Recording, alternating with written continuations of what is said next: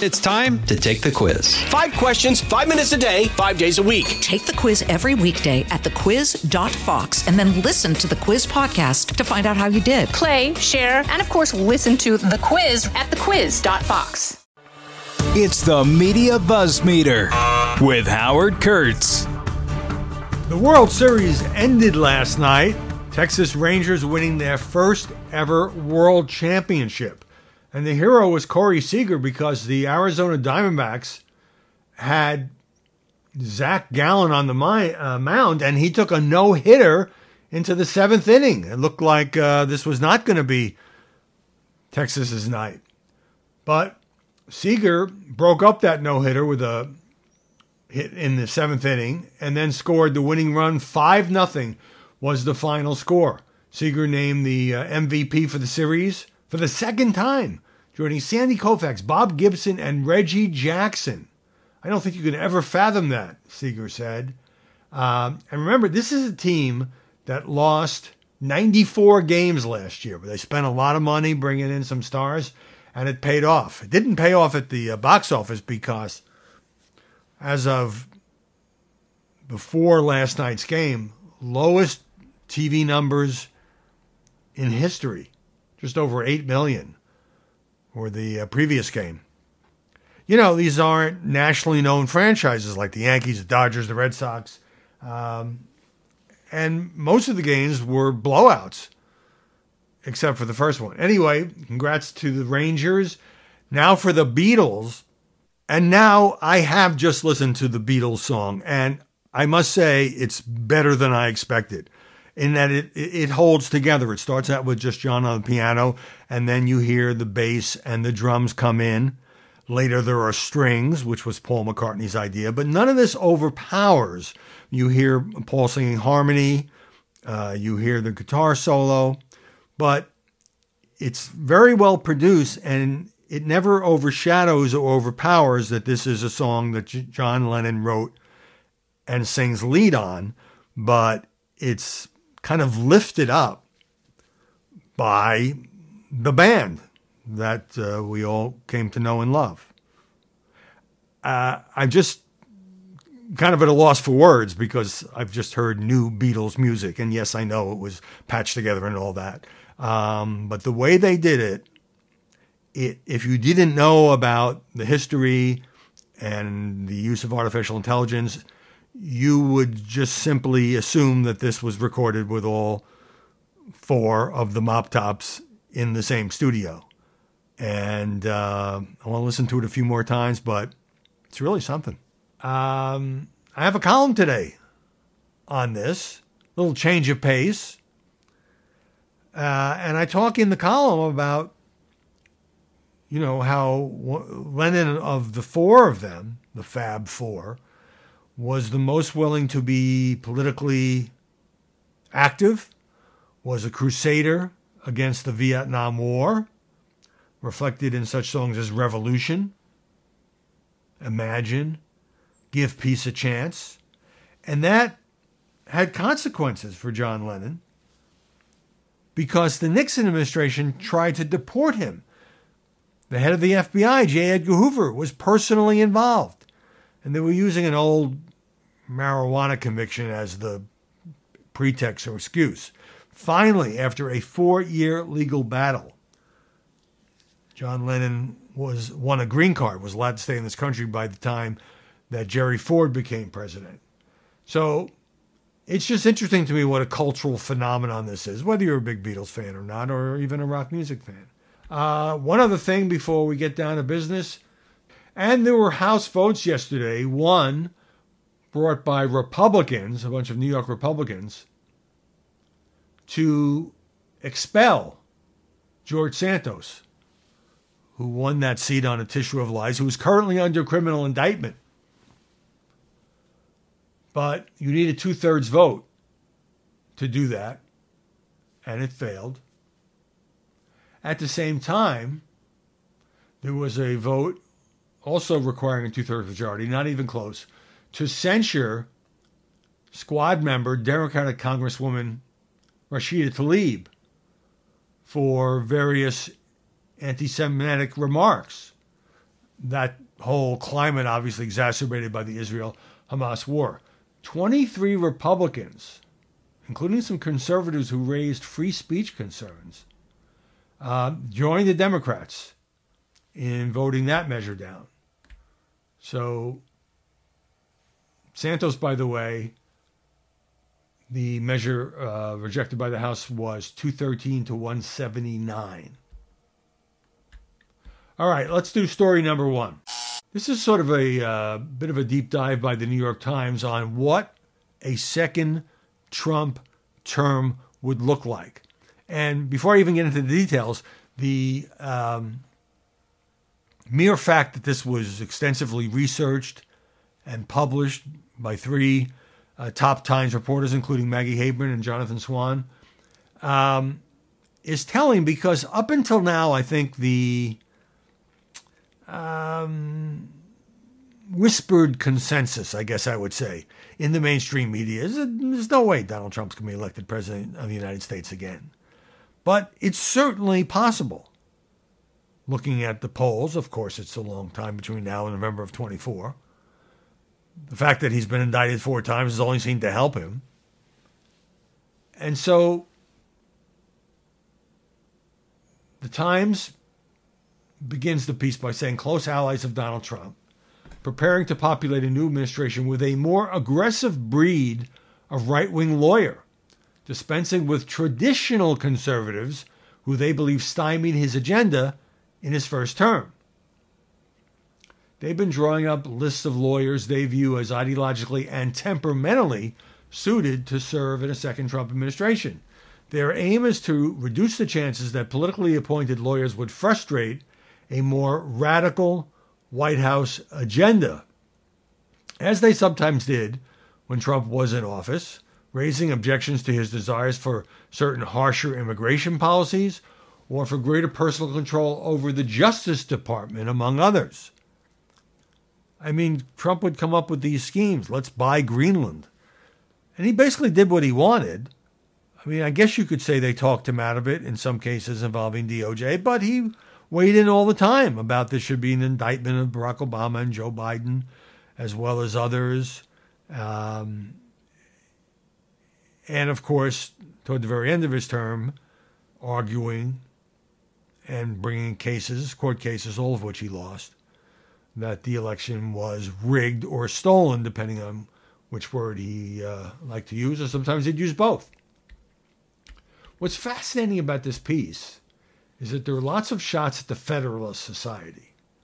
Um, at the start of Trump's term, his administration relied on the influential Federalist Society, the conservative legal network whose members filled key executive branch roles and whose leader helped select his judicial nominees, leader being Leonard Leo.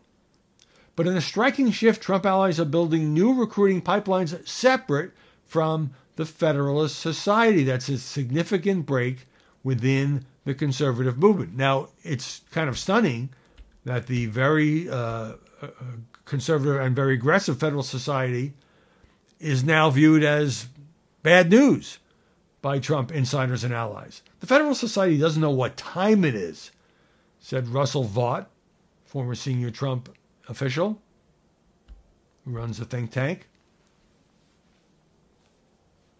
The move away from the group reflects the continuing evolution, the Times says, of the Republican Party in the Trump era. An effort among those now in his inner circle to take control of the government Two of them leading the push are Stephen Miller, former senior advisor, and John McEntee, who was the head of um, personnel and who often went after, or they were, you know, among those who helped President Trump go after people in his administration who um, were perceived to be disloyal now, tellingly, the story says Trump himself, focused on his own legal problems, is disengaged from these efforts. But I guess the strong implication is that he will sign on. People close to the former president saying they are seeking out a different type of lawyer committed to his America First ideology and willing to endure the personal and professional risks of association with Trump. They want lawyers in federal agencies and in the White House who are willing to use theories that more established lawyers, more establishment lawyers would reject to advance his cause.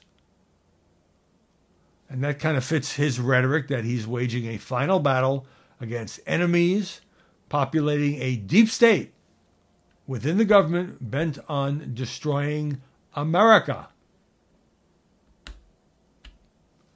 Well, here's an example. John Mitnick, appointed by Trump as General Counsel of Homeland Security in 2018, fired the next year as part of a broad purge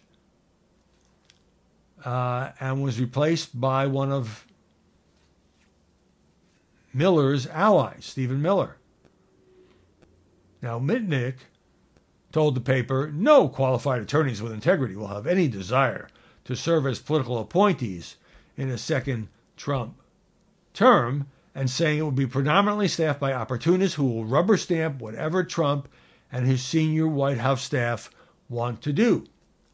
Now, if this were a more conventional presidency, I would say, well, of course, the new president wants to have people who will agree with him and you know, rubber stamp, obviously, a pejorative term, you know, will, will, will carry out his agenda, will not try to block him.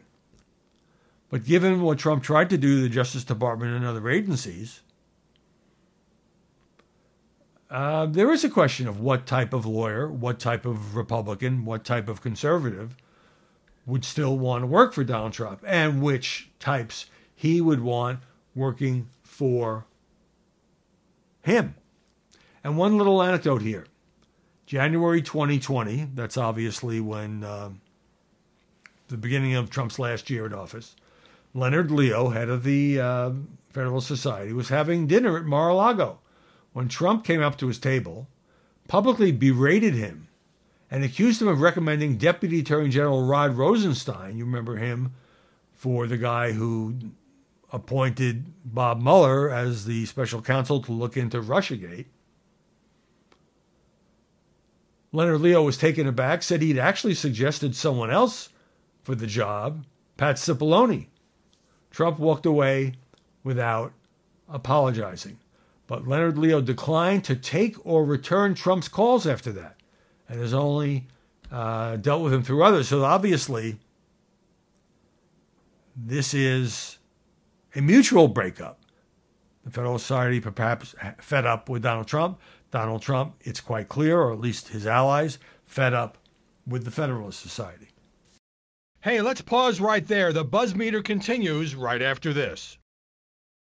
Listen to the all new Brett Baier podcast featuring Common Ground, in depth talks with lawmakers from opposite sides of the aisle, along with all your Brett Baier favorites like his all star panel and much more. Available now at FoxNewsPodcasts.com or wherever you get your podcasts. Number two, Speaker Mike Johnson, I'm still getting used to that, told Senate Republicans yesterday that he supports aiding Ukraine, but drew a hard line combining that military aid with money for Israel. That, according to Politico. This is uh, a challenge for Chuck Schumer and Mitch McConnell, who want to stitch together funding for Israel, Ukraine, Taiwan, and Mexican border security. But the newly elected speakers did give the senators something to work with by making clear he supports new money for Ukraine's defense uh, against Russia, even if it's not comparable in size to what President Biden wants. So he's obviously not shutting the door, but he wants separate votes. The question then will be what does the Democratic Senate do if Johnson, in the next day or two, is able to pass a bill among, you know, by drawing upon the Republican majority in the House to only give aid to Israel? It's a tough thing to vote against and what guarantee is there that there would that Johnson would continue to support aid to Ukraine and at what level? So he also told these senators that beefed up border security and Ukraine are inextricably intertwined, according to John Cornyn. But that may be a good thing. That may not be a good thing. But it looks like Biden is not going to get his way, at least at this moment in time, of pushing through a large military aid package for both Israel and Ukraine. Here's Senator Roger Marshall from Kansas quoted as saying if Johnson tried to combine all these parts that Schumer and McConnell want blended, the most obvious of which is Israel and Ukraine, quote, his caucus would revolt and would probably be the end of his speakership. So he would be like Scaramucci. He wouldn't last very long. Uh, also, the new speaker wants to uh, dodge any Senate attempt to jam him with a year old catch all federal spending bill of the kind that passed nearly a year ago when the Dems were still in control. He Johnson told these senators he wants to fund the government through January 15th. Stopgap measure, probably the only realistic option at this point. But he doesn't want one of these Christmas Eve specials where all kinds of pork is thrown into a bill while the clock is ticking. He also talked about a 1% reduction in any spending bill. Politico says the Democrats won't accept that. Well, they feel like they already made their deal to avoid the debt ceiling default back in the spring. But you know, the fact that the Democrats automatically dig in against a 1% spending cut is telling. I mean, there isn't 1% of federal spending in each agency or in many agencies that couldn't find a way to survive with a simple 1% across the board reduction. Uh, the speaker also floating, having floated April 15th as another funding deadline. That wouldn't have gone over well with the Senate people who are in charge of the purse strings there. So we'll see what happens. The Washington Post version says that House Republicans plan to pay for emergency aid to Israel. And I like when things are paid for rather than just blowing up the budget deficit by cutting an equal amount, it's about 14 billion, from the IRS would actually increase the deficit by 90 billion over 10 years, says the new head of the IRS. The reason would be, according to Daniel Werfel, and look, he's a Biden appointee. He was actually took the job last year. The cuts in IRS enforcement would lead to greater expense by reducing audits of the wealthy and large corporations. Now, the CBO, the Nonpartisan Congressional Budget Office, said last year that the 80 billion IRS expansion, those were the funds that were passed under Biden's, you know, Inflation Reduction Act, which didn't reduce inflation very much, um, would add 12 billion to the deficit over the next 10 years. That's quite a come down from the IRS's own estimate. But nevertheless, you know, though it sounds great, everybody hates the IRS, right? You know, we're going to take this money away from the IRS thugs. But whether it's 12 billion in lost revenue or 26 billion in lost tax revenue so one is the deficit, the second one is lost tax revenue, or 90 billion as the IRS itself says. Clearly, something that's being proposed in the name of cutting spending in order to give more money to Israel actually would the consensus is it, it would boost the amount is being fought over um, the revenue that comes into the treasury. Number three.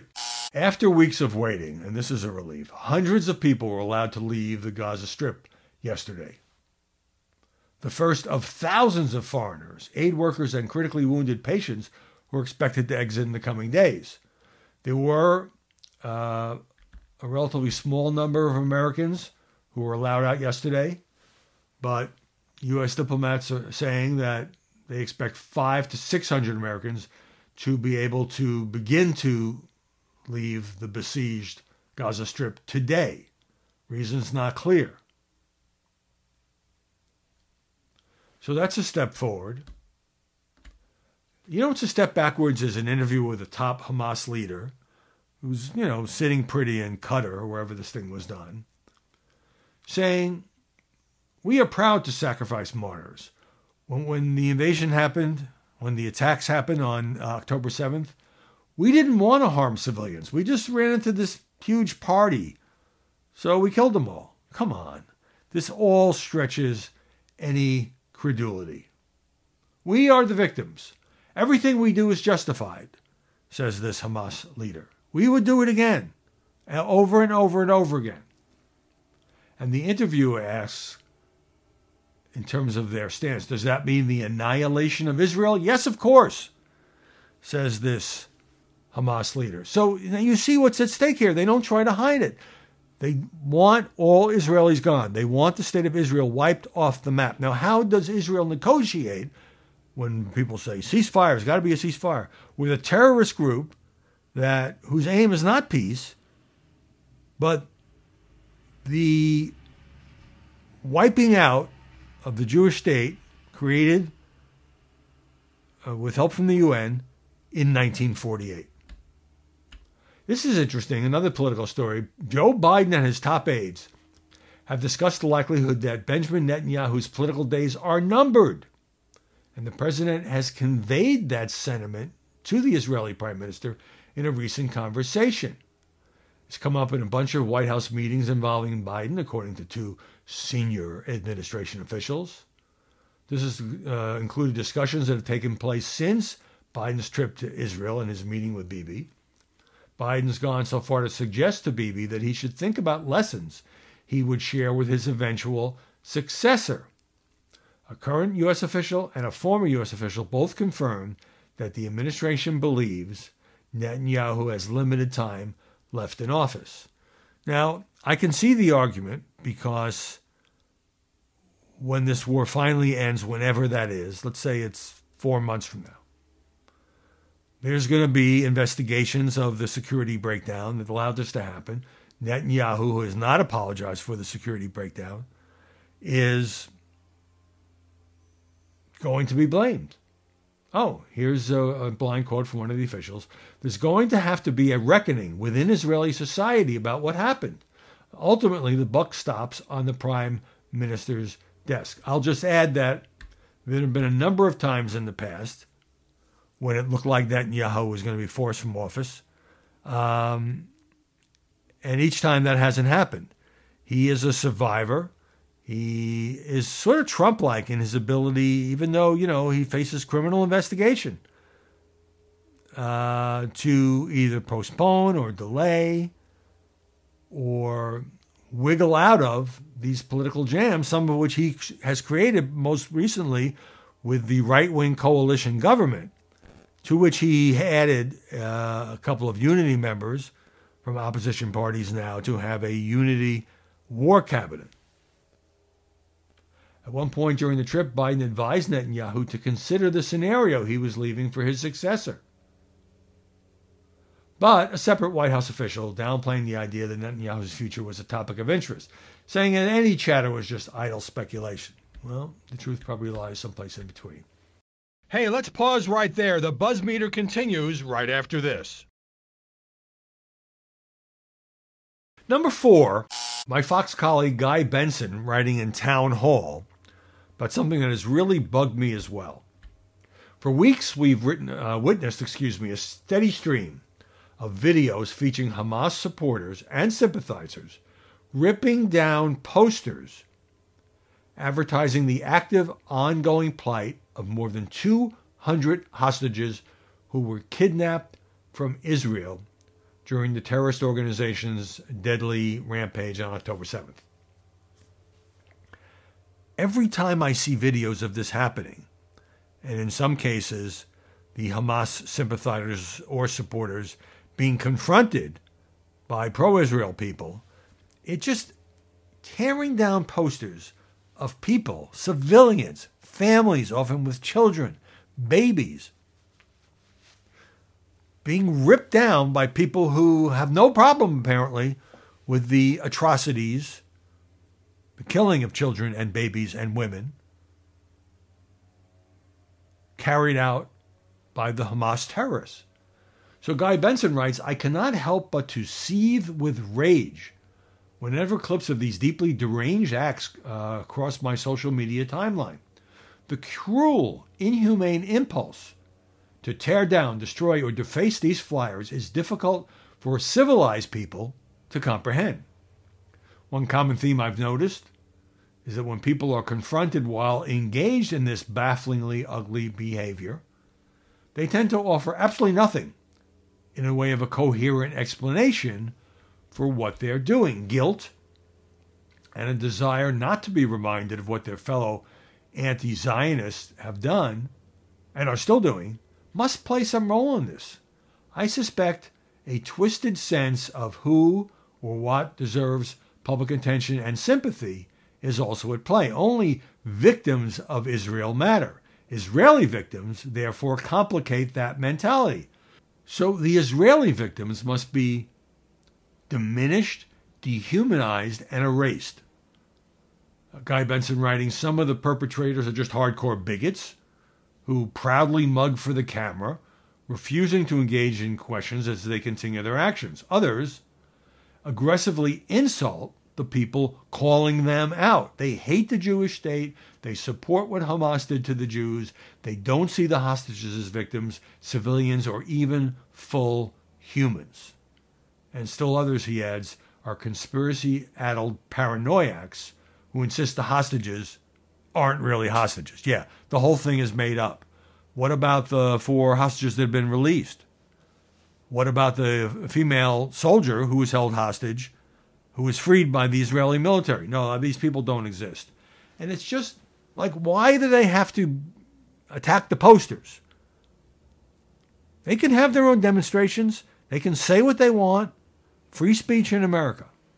Even if I vehemently disagree with it, they can say whatever they want. They can hold rallies. But when they start tearing down these posters, yeah, it, it ticks me off no end. And I guess, I guess my assumption has been that they're just so anti Semitic that they go after Jewish targets, even when those targets are people who are being held in captivity and their pictures are being put up on, you know, telephone poles or wherever else you can hang up posters. But uh, Benson really furious about this and says so in town hall. Okay, number five. We come back to the Trump family in this case. Donald Trump Jr. testifying yesterday at that civil trial in New York, which precipitated uh, a Truth Social post by his father saying to Judge Arthur Engoron, Leave my children alone. Only problem with that reasoning is all of his three adult children, Don Jr., Eric, and Ivanka, are going to be called to testify at this civil fraud trial in Manhattan because they all had prominent roles at one time or another in the Trump organization. So, Don Jr. testifying yesterday that he had no involvement in the annual financial statements that his family's business gave to banks and insurers, uh, this in a New York Times write up, despite language in the statements themselves suggesting that he was partly responsible for them. Don Jr. clarified. This all came in sort of the last five minutes of his testimony. He'll be back on the stand today.